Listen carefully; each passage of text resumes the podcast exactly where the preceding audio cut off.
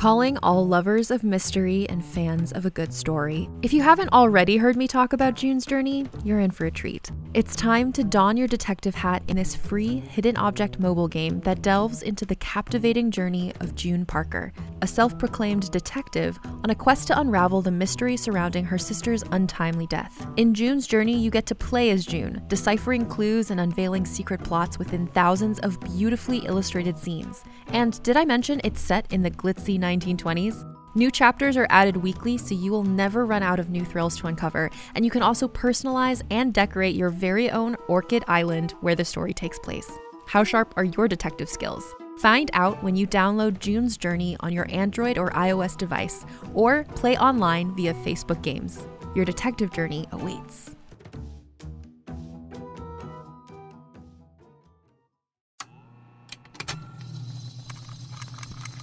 Contained herein are the heresies of Radolf Buntwine, erstwhile monk turned traveling medical investigator.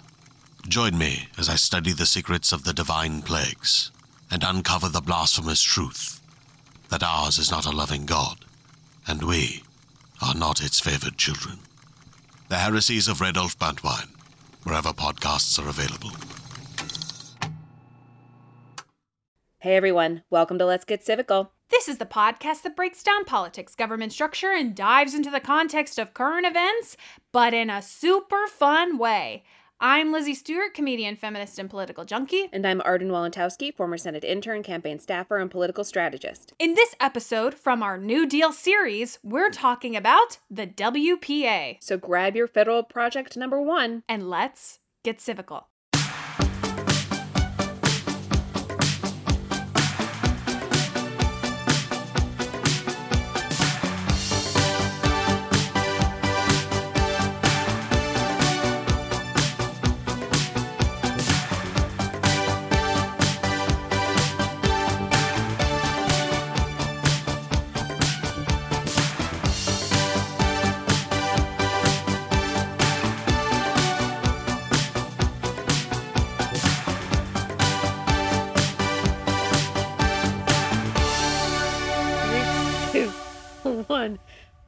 Everybody! Hi, everyone. Welcome back Welcome to back. Let's Get Civical. We rarely introduce the show's name because I always forget. we never say the show. I always forget. I always we I we're not good. We're not good at saying what we are, but I feel like there's so many indicators of what Yes. this show is. We got a lot there's a lot of there's a lot of letters, there's there's Mhm. branding, but we are Let's Get Civical. I'm Lizzie Stewart and I'm Arden Walentowski. and I am tired. If there's no there's no reason. There's no reason. I have nothing going on, but I'm tired. I'm tired behind my eyelids. It's very exhausting having to sit at home Yes. And ponder your existence. It's very exhausting. Oh my god. I it's so existential. I hmm so I take a meaningful walk every day cuz it's the only it's the only way I can be outside cuz I don't have like an outdoor space obviously. And it's just like it I just always get emotional when I'm walking for Mm. no reason whatsoever, but I've started because I wear my mask and my sunglasses. No one can tell.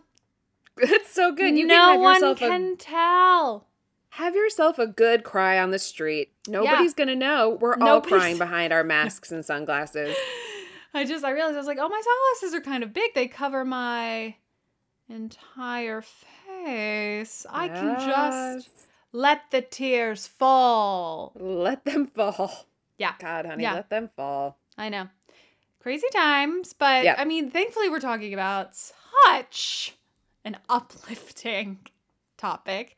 I mean, this part is rather uplifting. The reason why we had to have this is not uplifting, but it feels it feels like history is about to repeat itself. Um it does.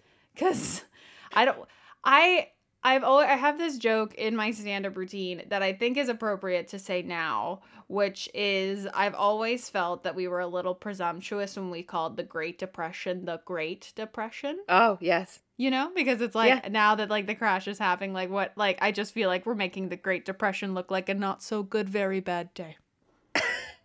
Do you know what I mean? Do you know? what I mean? know what you mean. It's like yes, because like we're gonna like talk. ugh. Yeah, we're going to talk about a very specific part of the program that they put in place in the 30s to like help keep people employed.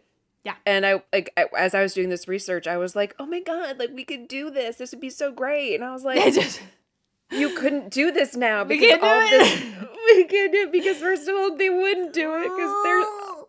the they Senate passed like just- 800 pieces of legislation. But also, like the stuff that they did to keep people employed all required people to like be near one another. And I was Sure. like, we couldn't do this even if Sure, we absolutely. wanted to. I know. I know. Even if we were able to pass legislation, it, this would be not. We couldn't. We couldn't copy this for No. sure. No. But we've decided, truly, just before um, pressing the record button, that we're doing a New Deal series. Yes, we are. A series about parts and elements of the New Deal that we will do at our leisure. Mhm. And this is the first one. This is the Yeah. first New Deal series episode where we're going to take a gander at what they did, what the deal was. What the deal was with the new Deal. What's deal? the dealio, FDR? what was the old deal? Right. I, that's what I'm saying. Like what like what That's a great question because Thank this is the new deal. So what was the what was like the first draft deal? Cuz Right. you know that some guy named Brad came in and was like, "Okay, FDR, here's my pitch for the new deal. Not the old deal, the new The deal." new deal. And FDR was like, Brad, I told you you need to knock before coming in. And you simply won't do it. You simply won't knock. You can take the new deal and go outside. Go outside and then come back in and, And then come back ready to knock. take. And then you can come back in. Yeah. What is oh what is God. the old deal? Listeners, if you know what the old deal is, then let us know. Let us know. I want to know. But let's before we jump into the program that we're talking about today, let's we have to. Ugh. We simply we simply to talk have, about the. we have to talk about it. We have to talk about Kevin, and Kevin is the Great Depression. oh my god, that movie is so freaky. Sure, sure. Isn't it Tilda? Tilda Swinton? Yeah, Tilda Swinton. Yeah. I mean, wow. Uh, I mean, clearly, like a British movie, if there ever was one. if there like- ever was. But yes, we're gonna, I'm going to give us a just a quick little brief timeline of the Great Depression for our friends who don't remember it. And this is coming from history.com and the New York Times archives. I Yeah. mean, what a It's real- home. It's really a timeline of the crash and then like some like Great Depression stuff, but like it's the New York Times archives. I just like if I like I would read an article a day.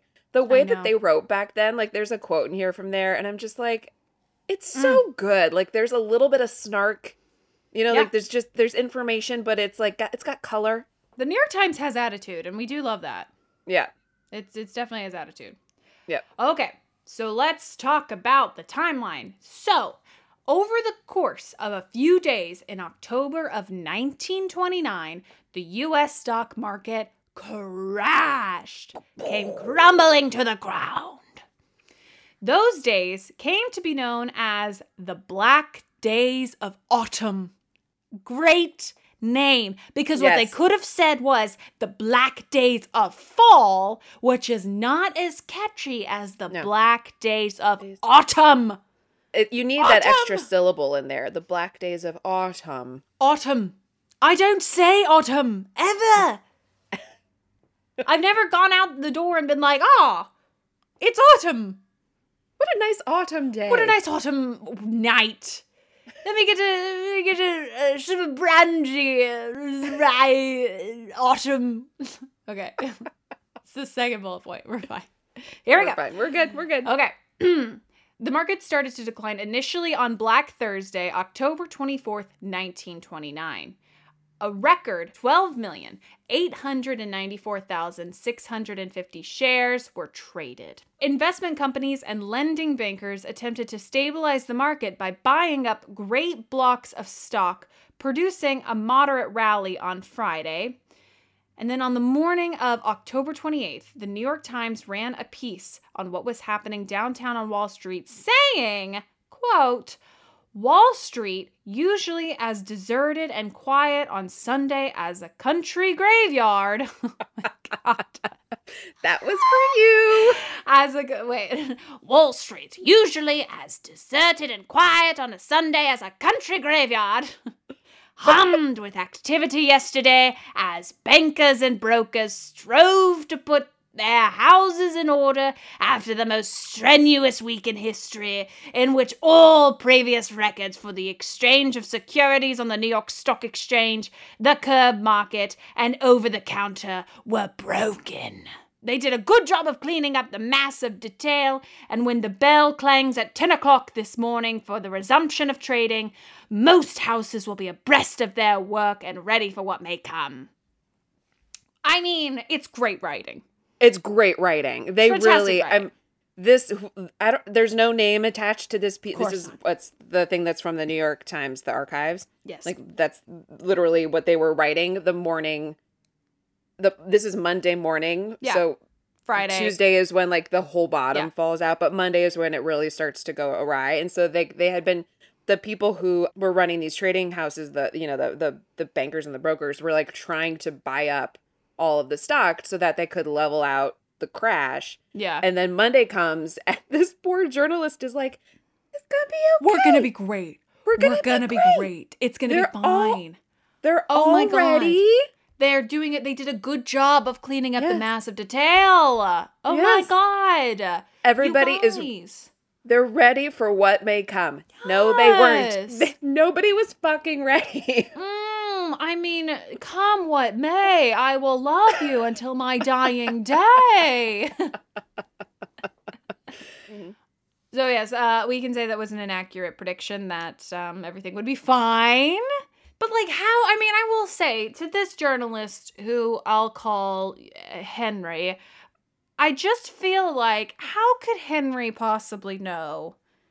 That the a crash of this proportion was gonna happen. I mean, like, how can you? It's you have two options. You're like either it's gonna be fine, or it's gonna be the most devastating stock market crash in the history of the United States, and it's gonna plunge this country into a mass amount of unemployment and debt, and nobody will be able to feed themselves, and also dust. I, that's a lot for poor Henry to to It's to a lot for believe. poor to- Henry, and he he only got you know this was very below the fold, you know, single column. He doesn't have much space. He's, He's not an economist. No, Henry's on features. Henry's compare. I mean, the graveyard comparison. I just was like, I know. this is top notch work, Henry. Because you know Top-notch what? He grew up in the country near a graveyard.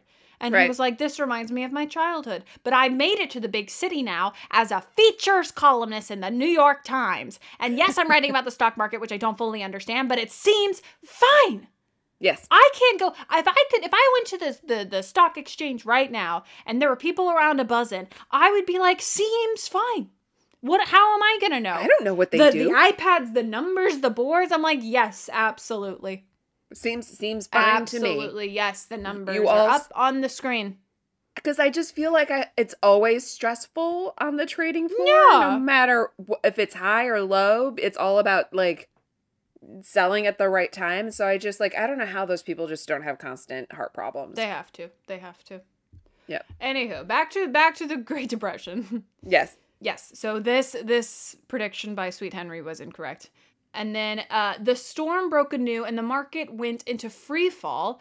Black Monday was followed by Black Tuesday, in which, as we've said, stock prices collapsed completely. Yep. On October 29th, 1929, Black Tuesday hit Wall Street as investors traded some 16 million shares on the New York Stock Exchange in a single day. Billions of dollars were lost, wiping out thousands of investors. On those two days, the stock market crashed by 25%, and by mid November, it had lost half its value. When the market collapse finally hit rock bottom in 1932, the Dow Jones Industrial Average had withered away by a staggering 90%. That's no insane. good. Not no good. good. That's that's all of it, but some. That was a good joke that played out right at the end. Thank you. It's all Thank of it, so but so. That's good. Um, so between 1929 and 1932, the unemployment rate reached 22.9%, Gross domestic product dropped sharply, a 23.1% drop from 1931 to 1932 alone. Oof, rough year. Yeah, yeah. The Dow, the Dow Jones Industrial Average drops from about 241 to 60. And there are 5,755 bank failures, with many depositors losing their life savings. Large numbers of Americans lose their homes and farms. so it's all going to It's crap bad. and it's it's, it's, very bad.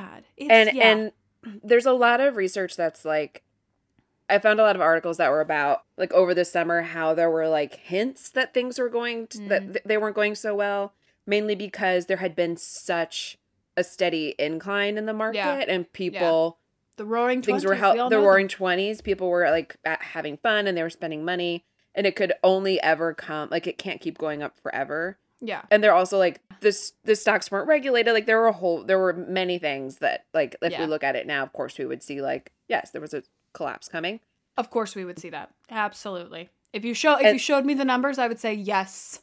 yes What goes up must, Must come down. I think that is Sir Isaac Newton, but I cannot be sure. it's when the apple fell on his head Exactly right. so the stock market crashes in 1929 and hoover there's a bunch of articles about how hoover didn't really he was like in ineffectual in trying to He get the united states out of this great depression He he did mm-hmm. nothing really Herbie Hooves. So then FDR comes on the scene and he's like, "We need new. We need. we need a solution. Get get the car. Get, Get the car. We gotta- everybody we, get in the gotta, car. We gotta go. We gotta go." Yeah. So I just I imagine I imagine FDR taking over like day one and like lo- like going into the like Oval Office and like opening the drawer to his desk like expecting there to be files and there's no files. He's like, oh my god, the cabinets are empty. oh my god, there's no paperwork. information. There's no Oh paperwork. God. Where are the memos? Bring me the and memos. Herbert's like, sorry, I gotta go. Bye. Good luck. My best. I love you. My best, Eleanor. Yeah. So FDR ran on like this platform of like actually trying to do something and help the public. And so over the course of this like New Deal series we're going to do, we're going to talk about the different programs. What we're going to talk about today is part of the Works Progress Administration, also known as the WPA. So the Works Progress Administration was an ambitious employment and infrastructure program that was created by FDR, uh, President Roosevelt, in 1935 during the bleakest years of the Great Depression. This is all coming from history.com and our friends at Encyclopedia Britannica. Mm. So, mind you, like he's creating this program in 1935. It had to go, you know, had to get passed in Congress. He can't just like spend money. So, meanwhile, like the country has been hurting for straight up five years with like right. No, there's like no help, just endless bread lines. People are uh, losing houses and farms and, and like dying of hunger. Right. So, over the eight years of its existence, the Works Progress Administration put roughly eight and a half million Americans to work. That's insane. It's insane. Perhaps known best for its Public Works project, the WPA also sponsored projects in the arts. The agency employed tens of thousands of actors, musicians, writers, or other artists. It just makes me like sad. Like this would never Really? happen now. I know it would that's, never that's happen what makes now. me. I mean, no, this I'm like Yeah. so excited this is happening. I'm like, Yeah. oh, I hate that they employed the artist. Imagine. Fucking No. artist. Oh, Oh. no. I just like it, it's like just to see how like far we've come from this this time where they literally had this huge administration project and they're like Yeah. you know who we need to also help in this artists like we have to figure Right. out something for them for them. because it's so es- essential you it's know? so like it, I mean, part of me because I started researching the the Works Progress Administration, and they like we're gonna talk about what that like what we think of when you think about the Works Progress Administration, which is like the infrastructure things Right. that they did, right, and Right. the the buildings and the streets and all that, which which they did do, which are very important. We're gonna talk a We little bit about those. yes But I think also because there are so I don't know if you've seen the the article in the Times about it, but there's a three o'clock culture call that happens every day for New York City cultural organizations. And it's really like I, I listen to it every day at three o'clock, Monday through Friday. And it's really an uplifting group of human beings because Mhm. everybody from like the big organizations to the tiny little guys are like trying to help each other and share Yeah. information and advocate for one another. And it like I stumbled across this section of the Works Progress Administration where they put artists and musicians and writers to work Right. and I was like, "Oh my god." like we've like all of these cultural organizations are like begging for help Yeah. and there are some like you know government either like elected officials or employees or whatever who are doing great work and trying to help them but the fact that the federal government during the depression was like we cannot forget about the artists Yeah. and the, the the artist community is like was mind-blowing and so Yeah. I just as we start off this series of new deal episodes i was like i want to this was my selfish decision i was like Yeah. i want to start here like i want to start with the arts because we shouldn't forget about the arts and that the arts are people Absolutely. Snaps to that. so yeah so that's you know wpa and where we're starting with this series but one last note about the wpa in 1939 they altered their name to the works projects administration Mm.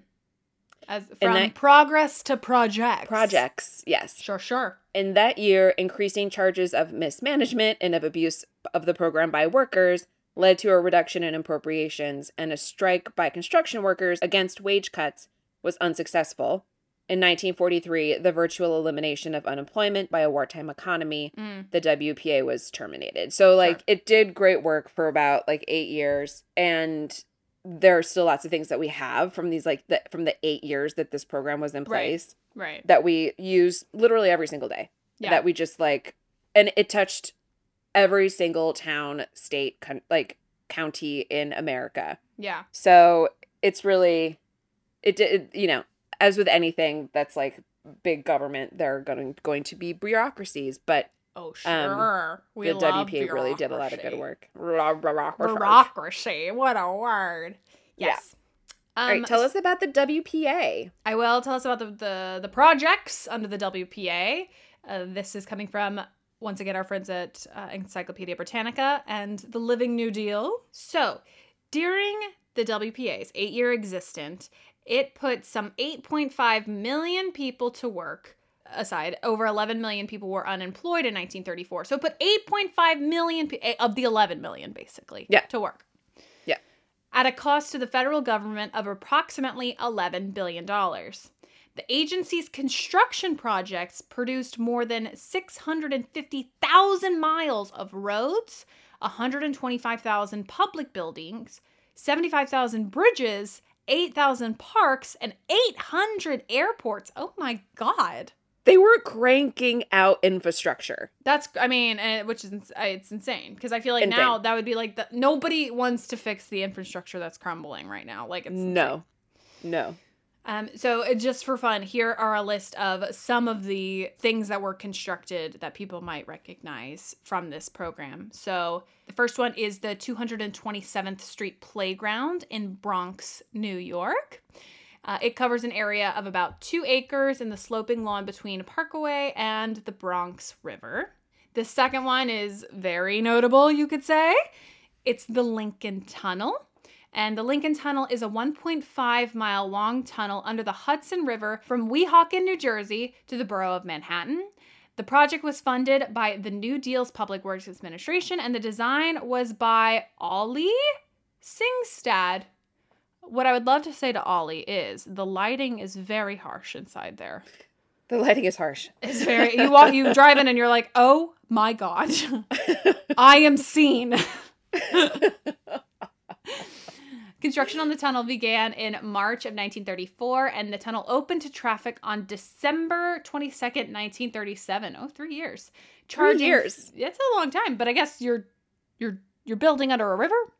You're building under a river. They had to like put the structure in for three years. I was like, damn, okay. Like they've been trying, like Cuomo's been trying to do whatever the fuck to that bridge for the last like five years, and they can't even agree on what to do with Yeah. New Jersey. Yeah.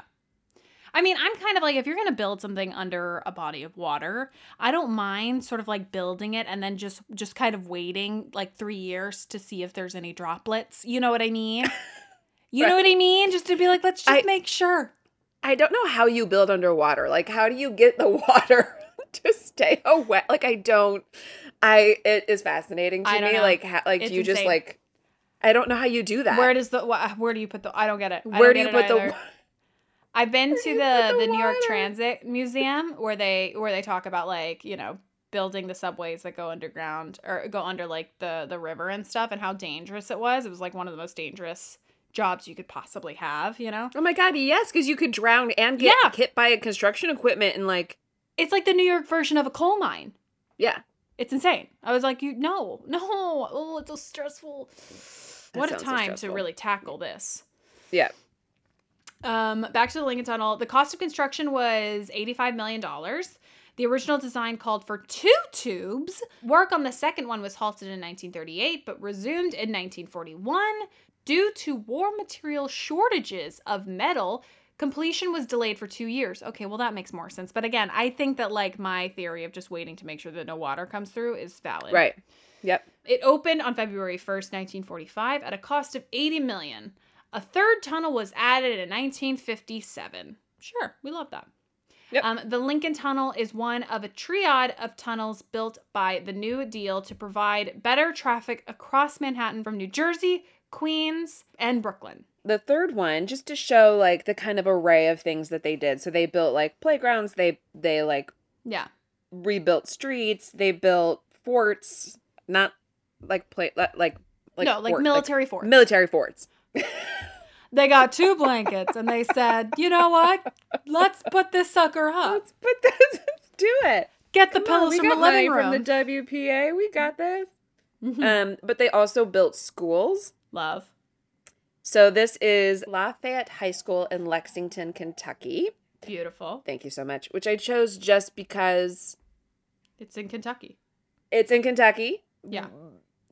I feel like people expect infrastructure projects to happen in like Manhattan because it's, you know, Manhattan. So just to show that like it wasn't it wasn't just things weren't just happening in these sort of like more Urban, yeah. urban, you know, metropolises. It's Yeah. we're going to Kentucky because they We're to need stuff too. Right. And the money got spent everywhere. So Lafayette High School, which opened in 1939 and remains open today, was originally built by the WPA, again, all coming from Living New Deal. According to the high school itself, it was open to replace Picadome High School and was originally built with WPA funds. It was named for the Marquis de Lafayette, Love. the French general who gained fame during the Revolutionary War. His family also granted the school permission to use their coat of arms on its logo. Oh my gosh. I know, right? Anybody who wants to use my coat of arms, go for it. Have at it. You It's, have know, my oh, full permission. it's throw just it a on a wine glass and a cheese plate, and that is Yes. great. Yes, two tacos, both alike in dignity, is my coat of arms. Oh my god. oh my god. I love that. Thank you. The school building was totally renovated in 1998 and the stadium overhaul was completed in the fall of 2010. So like just to say, it was this building that was built in 1939 with federal money where people have been going to school for like 80 years now and it's they've renovated it, but it's still the building It's that was there. built by these people who were employed by the government during the Great Depression. I mean like I just feel like we just can't lose sight of that. Do you know what I mean? yeah, Like absolutely. We're not good so at like important. preserving buildings from a long time ago. No. You know what I mean? Like that's not like our thing. That's kind of like Europe's thing. So Yes. it's it's nice. very hard to renovate in France. sure, I bet. But it's like it's nice when you see these things that that do stand the test of time. You know, it's Yeah. kind of one of the fun things about living in Manhattan, and one of the frustrating things about the redevelopment that's happening in Manhattan is like you're losing Yes. all these buildings, and we don't have a lot of historical buildings to begin with. You know, Yeah. Yeah. so it's like, come on, guys, Yeah. look at Paris. They've done it. They've done it. Keep the buildings. Yep. So we're going to move on and talk about federal project number one, which is the part of the WPA. So the WPA, we've talked about, they built bridges and tunnels and all that stuff. There was also a part of the WPA that was called the federal project number one. And this project was about employing artists and actors, musicians, and writers, and Yes. sculptors, and painters, and all like all of these people. And they created stuff not only for like government use. So like a lot of the the New Deal propaganda and all of the signs, like all of those were created by people who were like working for the WPA. But also they did a lot of like community outreach and education, and like it's just kind of amazing. Yes. So we're going to start with the Federal Arts Project, which was created to provide work relief for artists in various media, painters, sculptors, muralists, graphic artists, all with varying levels of experience. The Federal Arts Project sponsored many types of art projects, art and handicrafts for public spaces, including oil paintings, watercolors, etchings, sculptures, mosaics, stained glass, wall murals, lithographs, woodcuts, tapestries, you name it, they did everything. Oh my. Yeah, they created posters for public education and civic engagement. Yes, Queens. Yes. on. Yes. So the Finger famous the like pulse. yeah, they knew what was up. Also, they were like probably dictated stuff to do. Oh, I'm But like the the famous like WPA posters that you if you go to our Instagram, you can find them. absolutely. They're right there. Mm. The Federal Arts Project also engaged in art education, in which artists were paid to teach the public in printmaking, metal crafts, pottery, puppet making, weaving, and costume design. Like, Yes, get the fuck out of puppets! here, right? Yes, They taught them- puppets. And like pottery and cost, like talk about niche costume. We design. all eat bowl out of bowls. You know what I mean? It's true. Make your own bowl if you can't Make afford to your buy own one. Make bowl. it. DIY. Hmm They also operated and taught at art centers and galleries where the public could enjoy art exhibitions and take courses in art appreciation. Like oh it just my makes it makes my heart so warm. Yeah. Yeah. I'm just like, what? I want it. I want I know. I want it now. I want I it want now. now. Like put Broadway to work. All those bitches, like Because they'll they will do it. Like they'll do it. It's like the the art community uh, just across the you know the the entire U.S. is so hardworking. If you give them Yep. anything to just help them like create work and a and a and a you know um living wage for themselves, they'll do it. They'll do it. They will do Yep. it. Yep. Hardest working community. Oh. Yep.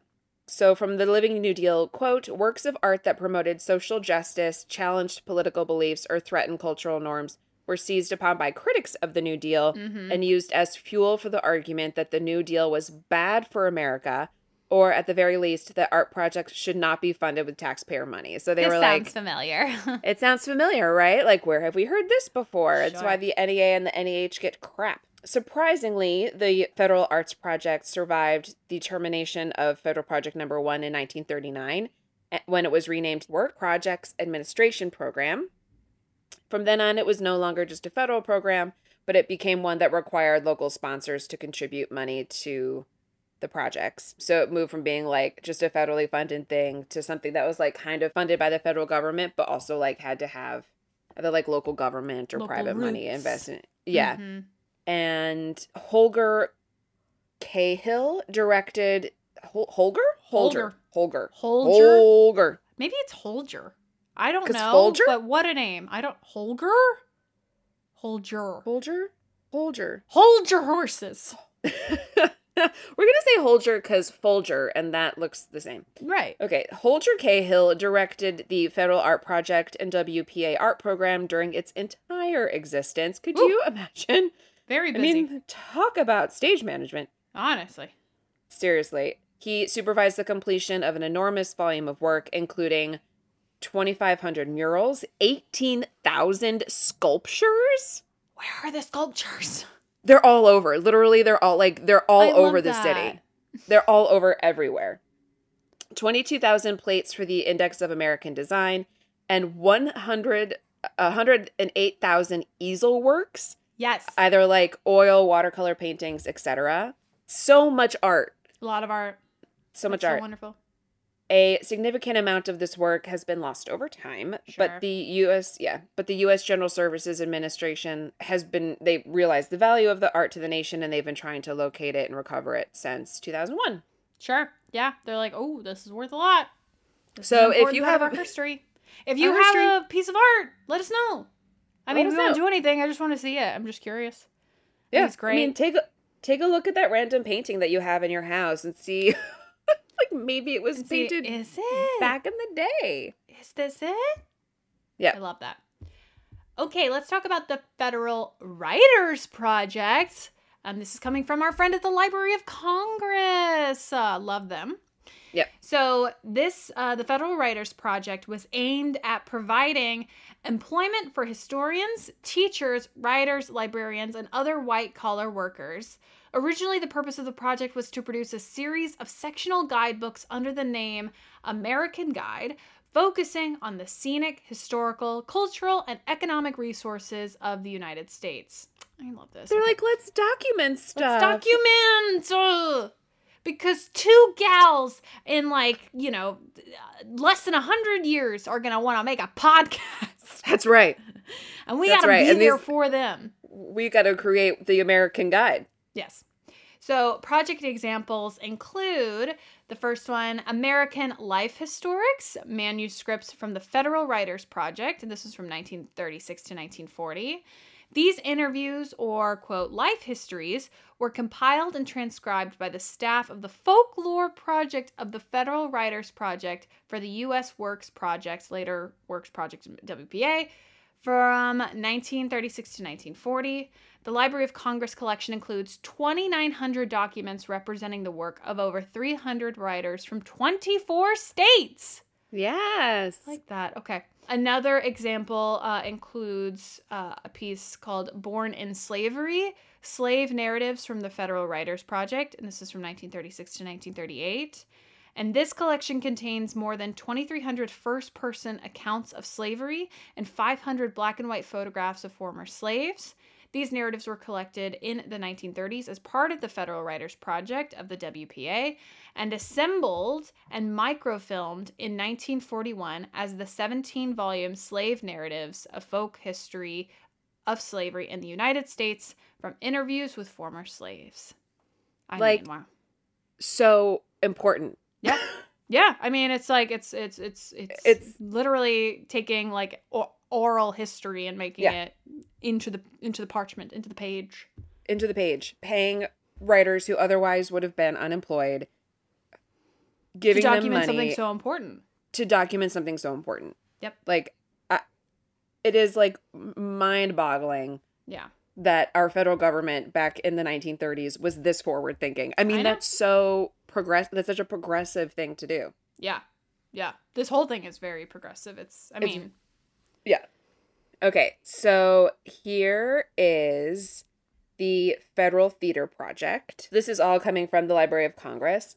The Federal Theater Project was the largest and most ambitious effort mounted by the federal government to organize and produce theater events. It was an effort of the administration of FDR to provide work for unemployed professionals in the theater during the Great Depression.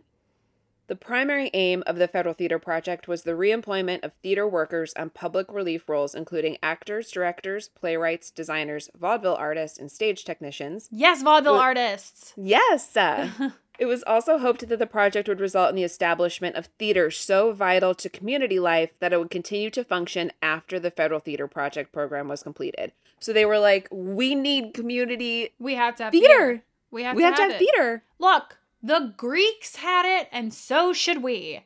So should we. It it And the stands gov- the test of time. It does. And the government was like, this is so important. Hopefully, if we jumpstart this, it will people will catch on and it will last. Right. The Federal Theater Project was administered from DC, but it's but they had many like theater companies that stretched across the nation. It functioned from 1935 to 1939 when its funding was terminated. But in that brief time, it was responsible for some of the most innovative staging of its time. Sure. I bet they did so many cool things. They did lots of cool stuff. The instructions for federal theater, so there's like, there's also, I will read this because it's a short document, but it's also very easy to read and it's super fun to read. It's the Right. instructions for, for federal theater projects and like what was kind of mandatory or like not mandatory, but what they, what they, the kind of work that they wanted done. Yeah. And so it included requirements for productions of marionette and children's theaters, vaudeville, variety, and circus pro- circus projects, and teaching theater techniques. Oh Like, my teach god. theater! Teach it. Uh, I just, I might like this. This made my heart so warm yesterday when I was researching this. the commitment to like producing all of this work is reflected in the audience section of the third year report of the Federal Theater Ooh. Project. They put out reports, of course they did, which noted that 80% of performances were presented free of charge. I can't even In, imagine. I can't even imagine. In state institutions that included asylums, Oh. reformatories, homes for the aged, hospitals, and prisons. Like this th- like this is the original like theater for the community like It's I- community it's, outreach. it's community outreach it's like my it just blows my mind that we were doing this in 1936 a review from the boston production notebook of macbeth the federal theater project put on a, a production of macbeth said that quote the people who came to macbeth were not of that class who entreated decay of the theater by patronizing it Mm. or by regarding it as an art, as one of the finer things of life. They were people, mostly poor, who came to the show because they wanted to see Macbeth. Because they wanted to see Macbeth. Close quote. It's I mean, just like one, one of the They- one of the greats. one of the greats, like they just wanted to see theater, not because it was like, oh, it's art It's fancy and it's like, ugh. you know, it's posh to see theater. Right. They just want to They see were like- Macbeth. They just wanted to see Macbeth. Yeah. The production of Macbeth cost less than the price of a movie. It was directed by Orson Welles. Yeah. who trim yeah i mean like great trimmed the running time of the play to one hour and incorporated a variety of auditory cues such as jungle drums chants and dramatic lighting to enhance his abdact- adaptation of macbeth he was I like would love to see this one Right? hour Orson Welles jungle drums version of Macbeth. I bet it's insane. it's I- gotta be I bet he's like, you know what? There's no rules. It's the Great Depression. I'm doing this in an hour. Yes, Let's go. In an asylum In an asylum. i mean it just the power of theater uh, incredible In an attempt to create new plays, the Federal Theater Project often recruited new writers. Bless. Get that new talent. The project's first six month report acknowledged that acknowledged the criticis- criticism that it is easier to build a dam or teach a trade than it is to develop a playwright. Sure, Sure. Sure. Very easier hard. to teach somebody how to hold a drill than to, you know, weave a theme. than a than a act structure. Yes. You know. The report explains that one of the goals of the Federal Theater Project is to create plays and provide training for aspiring writers. Quote, training for the playwright was the starting point of the Living newspaper, a New York theater unit engaged in portrayal of the news of the day by writers who are attempting to dramatize salient situations objectively. So they were like, They're giving them assignments. they give them assignments. They were like, here's the news, put make it put it on stage. Like put this article on stage. Yeah, I love it. It's like it's like that group of kind of um who did it? Was it like Lucy Thurber? Somebody did like a, like a dramatic reading of the Mueller report. Mm. Yes. remember yes, that? Yes, yes, yes, I do. I don't remember It's- who it, it was. I don't remember who it was, but like some they did that, and it was like every like, you know a bunch of theater artists from various uh disciplines participated, but they were like, let's try and make playwrights. Let's try and teach them Yeah. let's try and teach people how like let's give them it like let's try it and they cre- they like they did this living newspaper thing and the pr- living newspaper productions included triple a plowed triple a plowed under an account of the agricultural administration act that paid farmers to ruin their own crops Oh my god. Okay. mm-hmm Love. Love. another production was one third of a nation based on franklin roosevelt's inaugural pledge to feed and house the nation It's great. I great That was moving. moving so very emotional uh and arthur Ar- arthur arndt Aren't A R E N T apostrophe A R E N T Arntz I think aren't. Arntz Arthur Arntz 1937 Arntz? play Arntz maybe um 1937 play Power which was a history of electricity and the companies that controlled it I, I mean bet it's I'd great. watch that I bet it's great. I bet it's great. imagine I bet it I would moves. to- I would totally watch that Absolutely. I mean, goddamn. The WPA's Federal Theater Project, I think it ended in 1939. It was a victim of congressional angst over, you guessed it, racial integration, charges of communism, and perceived wasteful spending. Hmm. The Fed- Federal Theater Project had entertained millions of Americans with performances all across the nation. Man, uh, Can't Yeah. have a good thing, can you? No. Love that. Okay, and finally, the last little tier in this is the Federal Music Project. And so this was created to employ professional musicians registered on the relief rolls as instrumentalists, instrument mm, instrumentalists. Don't like that word. As instrumentalists, singers, concert performers, and music teachers. The Federal Music Project musical units performed symphony orchestras, small orchestral ensembles, string quartets, chamber music, grand opera, light opera, vocal ensembles, vocal solos, dance orchestras, and theater orchestras. I love it. I love It's symphonies. so much. I love it. It's so much orchestras. music. I love them so much. Venues included festivals, community centers, theaters, and military installations. Love. Yep. Other programs included music education, including music at public schools that did not provide regular music instruction for the pupils, music copying, and music libraries, which were ultimately incorporated into public and university libraries, radio programs, and music laboratories, which consisted of the performance of a program by one or more contemporary musicians, preferably young musicians, in need of a public hearing, who afterward took the platform, explained their musical purpose and views, and replied to questions by the audience. Oh my god, they were the original artist panels! A Q&A! Q and A. They did artist Q and A's. Like That's so fuck me. That is so amazing. Ah, I love that. Yep. When the Federal Project Number One was terminated in 1939, the Music Project kept going through 1943 with funding from local sponsors.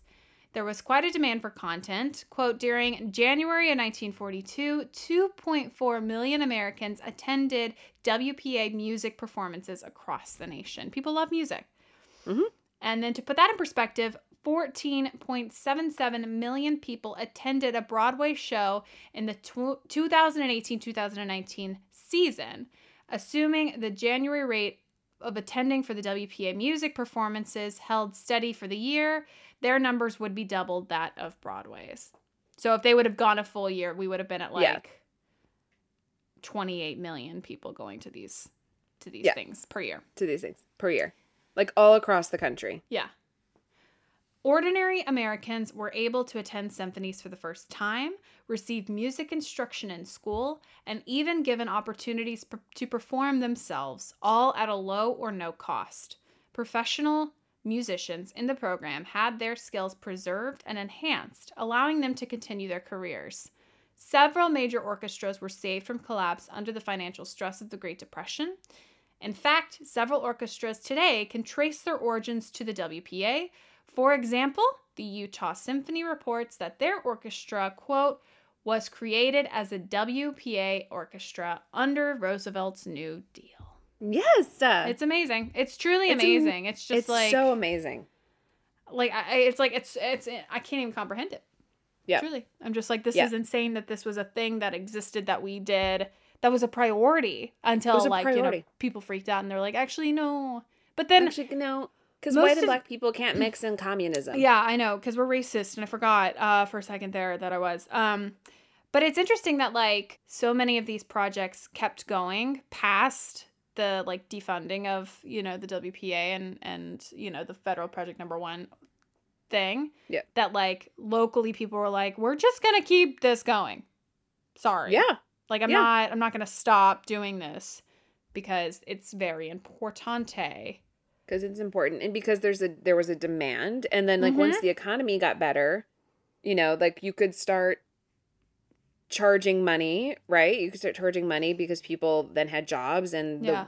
there was a war and people were you know also then needed something to entertain themselves because their like their war there was a war going on and their families were being sent off to war and I'm right of course sure it was it's also like interesting that so many of these programs are like like the the crowning jewel of it is that people who didn't normally see these things get to see these things like Yeah. that's that's the success you know I mean, it's like it's it's the greatest problem solver. Like you have all of these people who need jobs, and um, like you're, it's easy to put. I mean, it's not easy, but it's easier to put you know, a guy to work who can like wield a pickaxe Yeah. and like help build a tunnel. It's much harder to especially if you're not coming from the arts or you're not like an arts uh, person Yeah. to to like find a way for all of these people to have a job that would be meaningful for them Right. so that they could keep doing their work Right. and they could support their families but also that it would it would give back to the communities that they're in like that's yeah, it's just it's just so amazing i mean it's kind of what they when they talk about like i forget who proposed it but one of the student loan reform proposals is that like if you because right now there's like a teach grant where if you teach for a certain Right. like i think it's three years in an area that's like underserved then you can have some of your debt forgiven but it's like i don't know do i want to go live in arkansas Sure. but one of the things that they that people have talked about doing is creating like a community service requirement so like you do a year or two of community service and what like in your field Right. and then your student debt is forget like and that's kind of basically a, a version of what this was i mean right. it's just um it's so like heartwarming to me that they were like not only giving the people who were the artists and you know giving you know employing them so that they can continue their work but they were also then teaching new people so they kept the like the field alive they kept Right. the industries alive and they kept them growing but then they also like taught the people in the audience they taught the community members how to do How to do it and what how to happening. do certain things right and what's happening Q&As. there were there were artist Q and A's. Like I just can't get over that. I love that. It's makes so it's just such a sweet, like just wholesome story about like how government can do good. Yeah. Yes. And that is the first of, I'm going to say, many episodes on New Deal programming because, my golly, My golly, listen, we ended up here because I just I like sat down to like research the New Deal, which like I don't know how you do that. And this was one of the things that I came across in like hour 3 and I was like, "Oh my god, this is what we're talking about. I don't care that it's like this tiny little program." But it's it was so important and I just think like a really good like palate cleanser for our day to day and also a sign of like, you know, it's a it's it's a quintessential kind of new deal type program yeah, for sure. like new and new deal type progressive thinking for sure. Yeah. So stay tuned for more on the New Deal. I'm sure we have so much more to talk about. But in the meantime, we love you so, so much. And if you like what you heard, you can find us on Twitter and Instagram at Let's Get Civical. You can rate us, you can review us, and you can subscribe to us. We love you so, so much, and we will see you next Wednesday. goodbye